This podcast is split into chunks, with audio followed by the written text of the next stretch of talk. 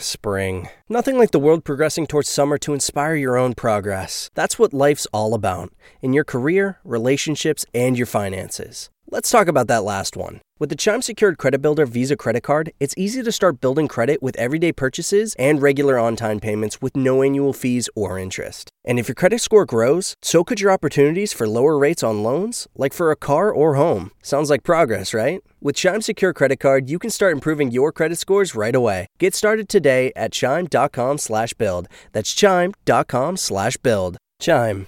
Feels like progress. The Chime Credit Builder Visa credit card is issued by Bancorp Bank NA or Stride Bank NA. Members FDIC. Out of network ATM withdrawal and OTC advance fees may apply. Terms and conditions apply. Go to chime.com slash disclosures for details. Without the ones like you, who work tirelessly to keep things running, everything would suddenly stop. Hospitals, factories, schools, and power plants, they all depend on you.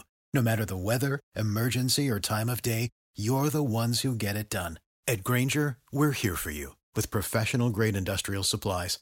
Count on real time product availability and fast delivery. Call click grainger.com or just stop by. Grainger for the ones who get it done. One, two, three. and- Hello and welcome everyone to Okie Investigations. My name is Trevor Shelby. I'm an Oklahoman who loves to investigate crimes that's happened in my state and across the United States. I have a bachelor's degree in criminal justice and a love for true crime. The stories that are featured on this show are true stories. The narrative of each story comes from extensive research through police reports, trial notes, appeals, personal accounts, news reports, and much more. Parts of the story may contain opinions and speculations that should be taken as such. For more information on each story, join us on our webpage, truecrime.blog, where you'll see some of the cool things that we've gathered while researching this show. This includes a timeline of events, newspaper clippings, court documents, and much, much more.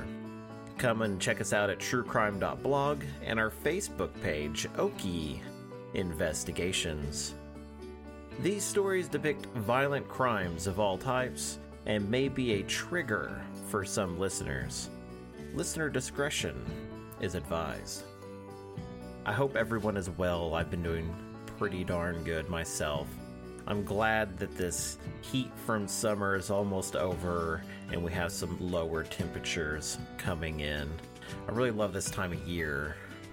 It's also the spooky season, so I've enjoyed working on those stories as well. I hope you've all enjoyed them so far. I know last year, the first year we did the spooky stories, it was a lot of fun. And then this year we found a few that I thought were just perfect for the show.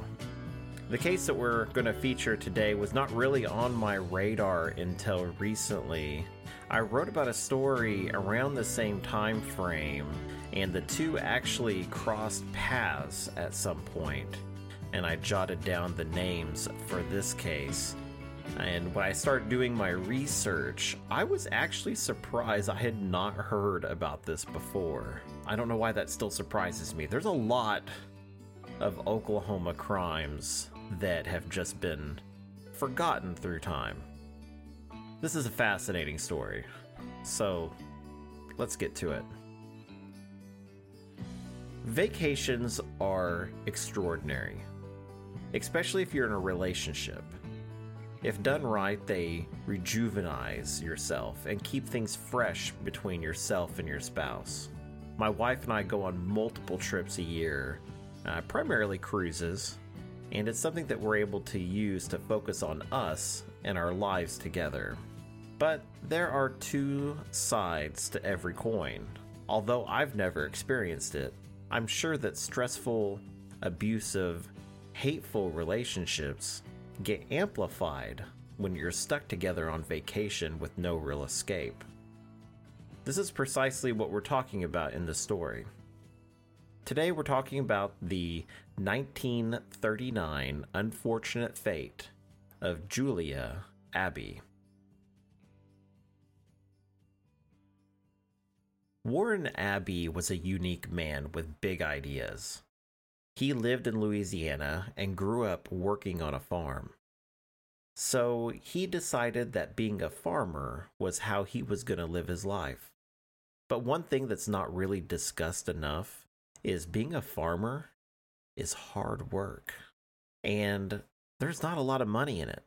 Most of what you earn goes back into the farm, and hopefully, there's enough left over to feed your family for the following season. Warren struggled to survive and make it on his own. As the only person on the farm, things were very difficult. So Warren decided that he would do what he could to continue farming his land and get help from those around him who also wanted to make some money. So Warren started a cooperative farming plan he and other farmers would work together to help farm their crops. Together, they would be able to plant more produce than they would when they were working alone. Then they would then split the profits when the crops were all sold. This is not really a new idea, but when you live in an area with established farmers who are already doing fine on their own, then you start running into problems getting them into the mix of it. Warren pitched his idea to several farmers who were just not interested in this concept, and some who were open to hearing about it once it was a little more ready to get off the ground. One day in 1935, Warren was reading the newspaper, and he noticed an advert for a matrimonial agency that would put their clients in touch with each other for a price. Warren, who was in his 50s, didn't plan on having kids, but if he met the right person, perhaps they could work together and get his idea of the co op farming off the ground. Warren contacted the agency almost as soon as he read the advert. Within a week, he had a list of women who were all looking for love. Each woman had a description listed along with their age, occupation. Uh, one name stuck out among the rest Julia Barr. Julia was about 20 years his senior. She was in her late 70s at the time. She was somewhat successful, having run her own drugstore for many years, and according to her advert, she had over $300,000 to her name. Warren was attracted to that kind of success.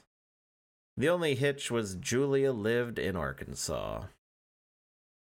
So the two started writing to each other. Warren and Julia both had a lot in common, and they seemed to get along just fine. Julia didn't expect to meet someone much younger than her, but she was pleasantly surprised that they could fall in love. As time went on, they started talking on the phone. And then Julia began making trips to Louisiana to stay with Warren for short periods. As the months went on, Warren discovered that Julia had some land that she wasn't using and was just sitting on to sell someday. Warren was struggling to get his co op farming idea off the ground, and he began to think that if he were able to advertise in the paper, he would reach more farmers and perhaps get more to sign on to his idea. So Warren asked Julia for a little bit of money to help out. Julia, being supportive, sold some of her lands and gave the proceeds to Warren in hopes that it would help him out.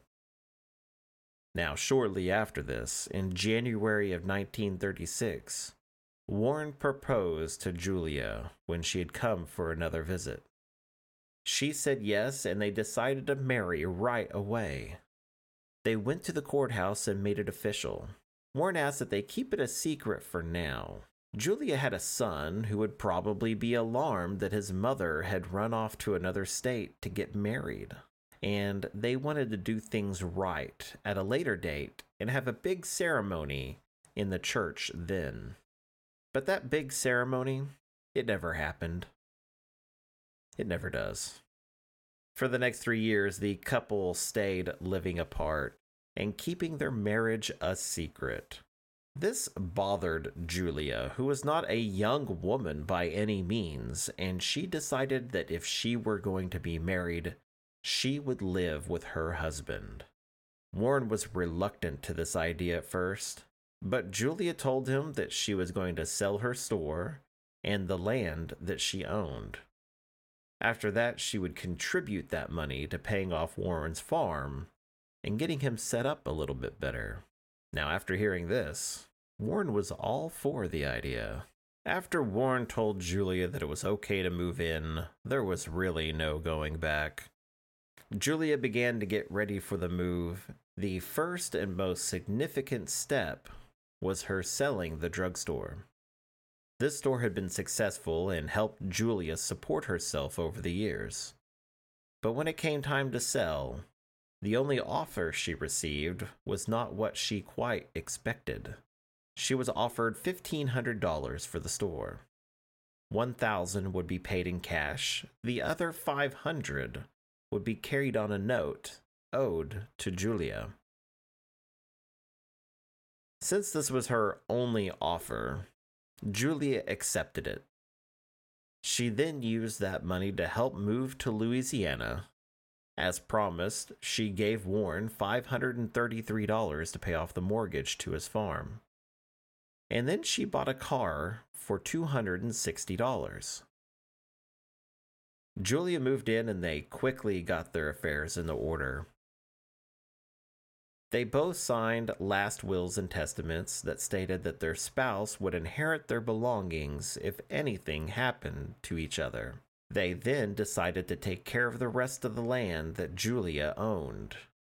According to what she thought, it was worth quite a bit of money. Julia estimated that was probably worth about $10,000 due to the zinc that was in the land. So they planned a vacation and a road trip across the United States. Their first stop would be in Arkansas, where they would sell the rest of Julia's land. They would then travel into Oklahoma and head down the historic Route 66 and make their way to California for their vacation. When they got to Arkansas, they surveyed the land that Julia owned it was not as lovely as Julia had thought. Their dreams of a $10,000 windfall were quickly dashed. The land was almost worthless. Some of her best offers were $3 an acre. In hopes of saving their vacation, Julia tried to cash in on her $500 note, but could not. So, with little else to do, they drove into Oklahoma, hoping that they could make it okay with the money they had at the time. Warren and Julia began bickering at this point. Warren felt like he had been lied to. Julia presented herself as well off, and he found her to be nearly penniless. As they traveled through Oklahoma, they stopped at a tourist camp in a town called Bridgeport. Today, this town is considered a ghost town, with about a hundred people that still live there. Back in 1939, it was quite the town. Resting right on Route 66, the town had boomed due to the railroad and highway coming through the town. On October 6, 1939, Warren and Julia got up and ready to get back on the road. The morning temps were about 70 degrees, and they knew it would be a hotter day than usual. As they got back on Route 66, they started their way towards Clinton, Oklahoma. It would take them a little bit over an hour to get to Clinton, but only one of them was still alive. The Abbey's car flew into the parking lot of a gas station in Clinton, Oklahoma.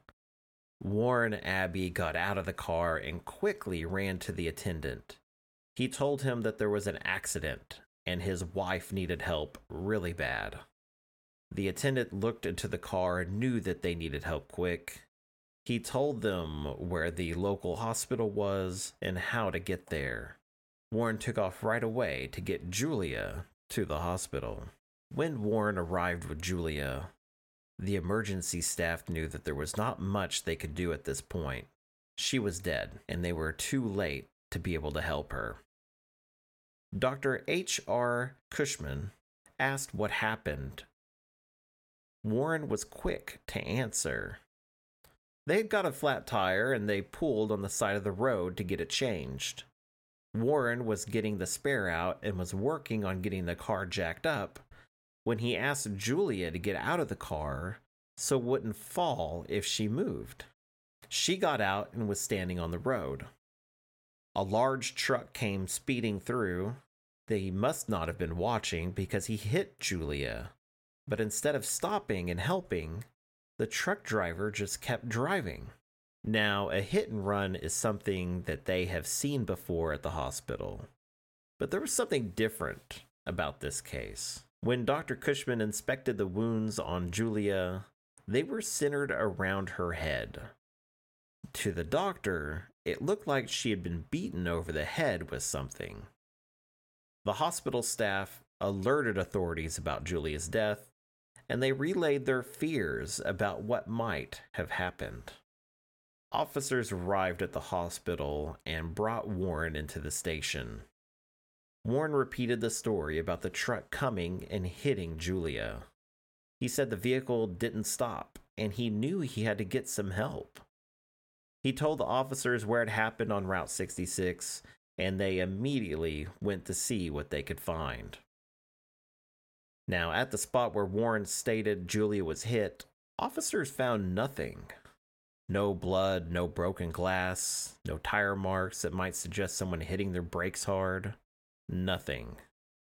So they walked down the road, one officer heading down towards town, and the other one walked away from town. The officer who was walking away from town spotted something glinting in the sunlight in the distance.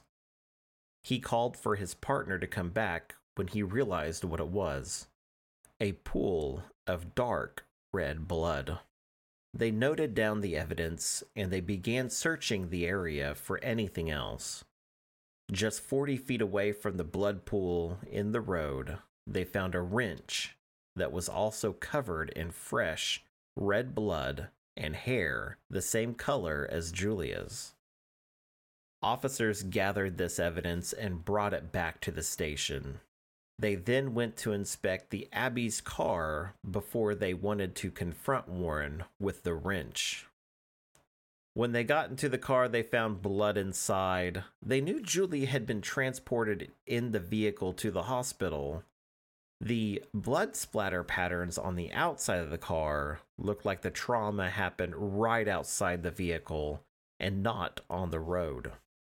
Officers also found a gun in the back seat of the car. It was loaded and tucked under some clothing. Detectives stopped being friendly and kind to Warren Abbey at this point. They had put together what had happened, and they were ready to confront him with the evidence that they had. They first asked him what really happened, so they again could hear the statement about his wife being hit by a truck. They noted that down and then they revealed that they found the pool of blood and showed Warren the wrench they found at the scene. Warren lowered his head and didn't say anything. The officers continued to press him on the evidence. Doctors believe that the wounds were not from a truck but from a blunt object hitting someone over and over. They then talked about the blood splatter on the car. It looked like she had been hit by an object right there and not on the road. Warren finally broke. He began to sob. He was starting to tell the officers what happened on Route 66. Warren said they were about 10 miles from town and they were in an argument about money. This had become typical for them. Warren wanted to turn around and give up on the trip to California they just could not afford it since she had lied to him about how much her land was worth. Julia then accused Warren of loving the idea of his co op farming business more than he loved her, that he was only using her for the money he thought she had. That is when she told Warren she was going to shoot him. By this time, Warren had stopped the vehicle and they were standing outside on the road. Julia reached to open the vehicle's back seat door, but Warren fought her back from getting the gun. That's when he grabbed the wrench and he hit Julia over the head with it. Warren told officers it was at this time he completely blacked out. He does not remember hitting her anymore after that first initial blow. When he came to, Warren freaked out because he realized that he killed Julia. He threw the wrench off the road, and then he went back to Julia to see if he could do anything to help her. As she lay there bleeding out, he realized she was either dead or close to it. There was nothing he could do. That's when Warren said he came up with the idea of his wife being hit by a truck. He thought it was a believable story. Officers immediately arrested Warren Abbey for the murder of Julia Abbey. Warren Abbey would have several days to think over what he wanted to do in court. He was arrested on October 6th, and his arraignment was on October 11th. When he was brought in front of the judge, Warren was asked what his plea would be. Warren said, not guilty. The trial was set for December of the same year. Warren hired attorneys Mitchell and Mitchell to defend him. Now, I had to do a little digging to find more information on Mitchell and Mitchell, and I found a book titled the Chronicles of Oklahoma. I've cited it as a reference because it contains a lot of helpful information on their firm. E.L. Mitchell was a former district judge in the state of Oklahoma. When he stepped down from that position, he opened his own firm with his son, Norris Mitchell. They took on cases where people needed help but couldn't pay due to the Great Depression. Instead, they took payment via barter. They also liked to take on issues that seemed very difficult, like the one with Warren Abbey. It was already known from Warren's statements that he planned to argue that he had gone temporarily insane when he beat his wife to death. The first thing the attorneys tried to do was get the venue changed for the trial. Warren's actions and confessions were all written about in the local paper. It would be hard to find anyone who didn't already know about the case to be a juror. The motion was denied in the court. The judge believed that because Warren and Julia Abbey were from out of state, no one had anything against them because they didn't know them. Yes, some jurors might have read the story, but that was just not enough to change locations. On December 12, 1939, the trial began. The state opened by calling several witnesses to the stand that saw firsthand what had happened to Julia and its aftermath. They set the scene before the murder and had the gas station attendant in Bridgeport, Oklahoma, testify that he saw Warren and Julia leave that early morning he saw nothing out of the unusual. Then the prosecution called the gas station attendant in Clinton, Oklahoma, to tell his story of how Warren Abbey quickly flew into a station, asking for directions to the nearest hospital. The prosecution then brought the doctor on, who examined Julia and pronounced her dead. He described the wounds on Julia and how he knew she was not struck by a truck. They then showed a photo of Julia to the jury. This was not a nice photo. This was a photo of her in the morgue. The defense argued that this would create bias towards Warren, but the judge allowed it. One by one, the jury had a chance to view a photo of Julia Abbey and her wounds. after this, officers were able to tell their part of the story, what Warren had told them, and how it didn't match up at all with what they found. They introduced the wrench into evidence and then Warren's signed confession. The prosecution then wrapped up with their last witness Julia Abbey's son, Dr. Austin Barr. Dr. Barr was successful. He was a physician in Arkansas. He was well spoken and made an excellent witness to how the relationship really was between Warren and Julia Abbey. The doctor explained how much stress his mother was put through keeping the marriage a secret. Dr. Barr was worried that she was being taken advantage of when she started selling everything. But he was also happy that they would be living together after all these years. He broke down and started to cry when he spoke about the last time he heard from his mother and the hope that her marriage would finally be something more. Now, at this time, the prosecution had rested and it was the defense's turn to call their witnesses. The defense only called two witnesses. The first one was Warren Abbey himself.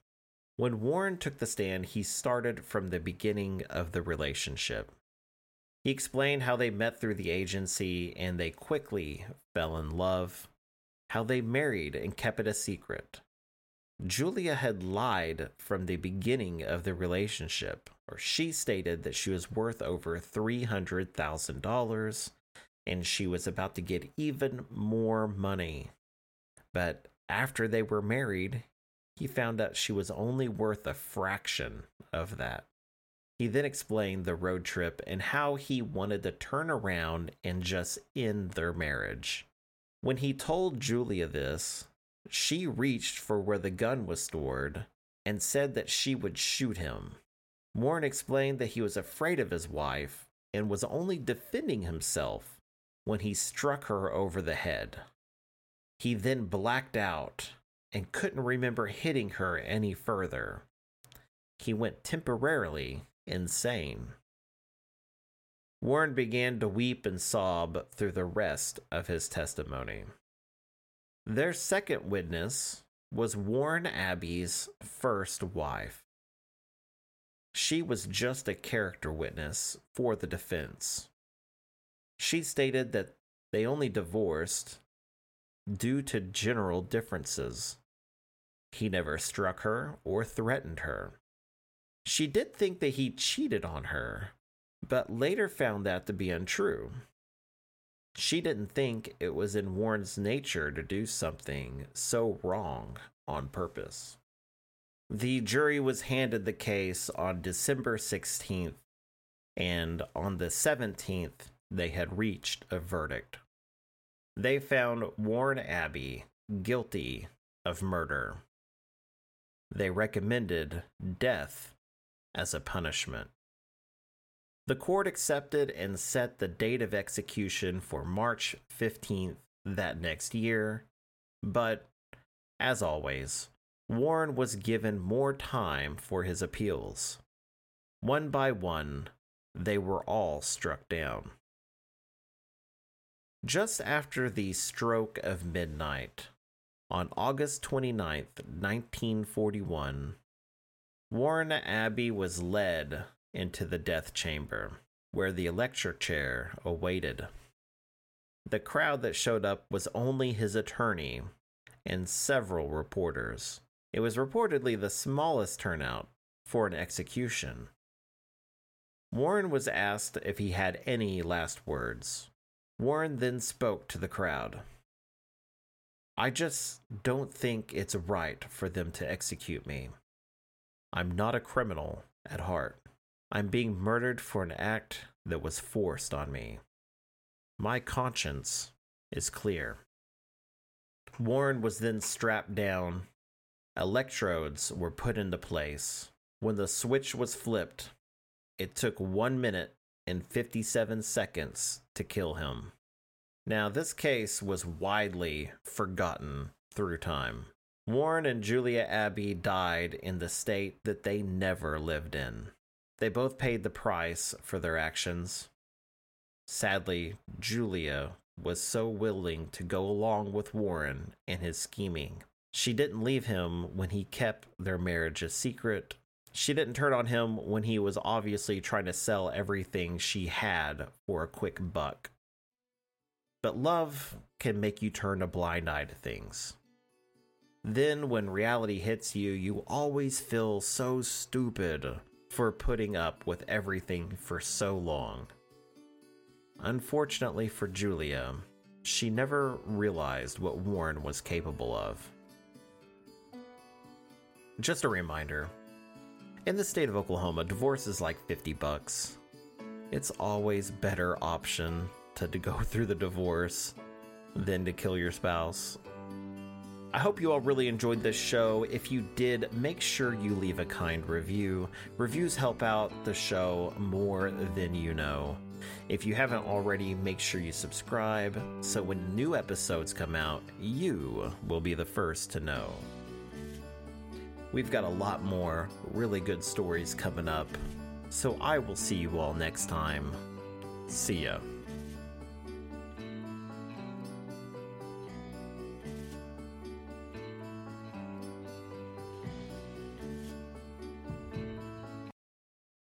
Save a little more this month. Chime checking accounts have features like fee-free overdraft up to $200 with SpotMe and no monthly fees. Open your account in minutes at chime.com slash goals24. Banking services and debit card provided by the Bancorp Bank N.A. or Stride Bank N.A. members FDIC. SpotMe eligibility requirements and overdraft limits apply.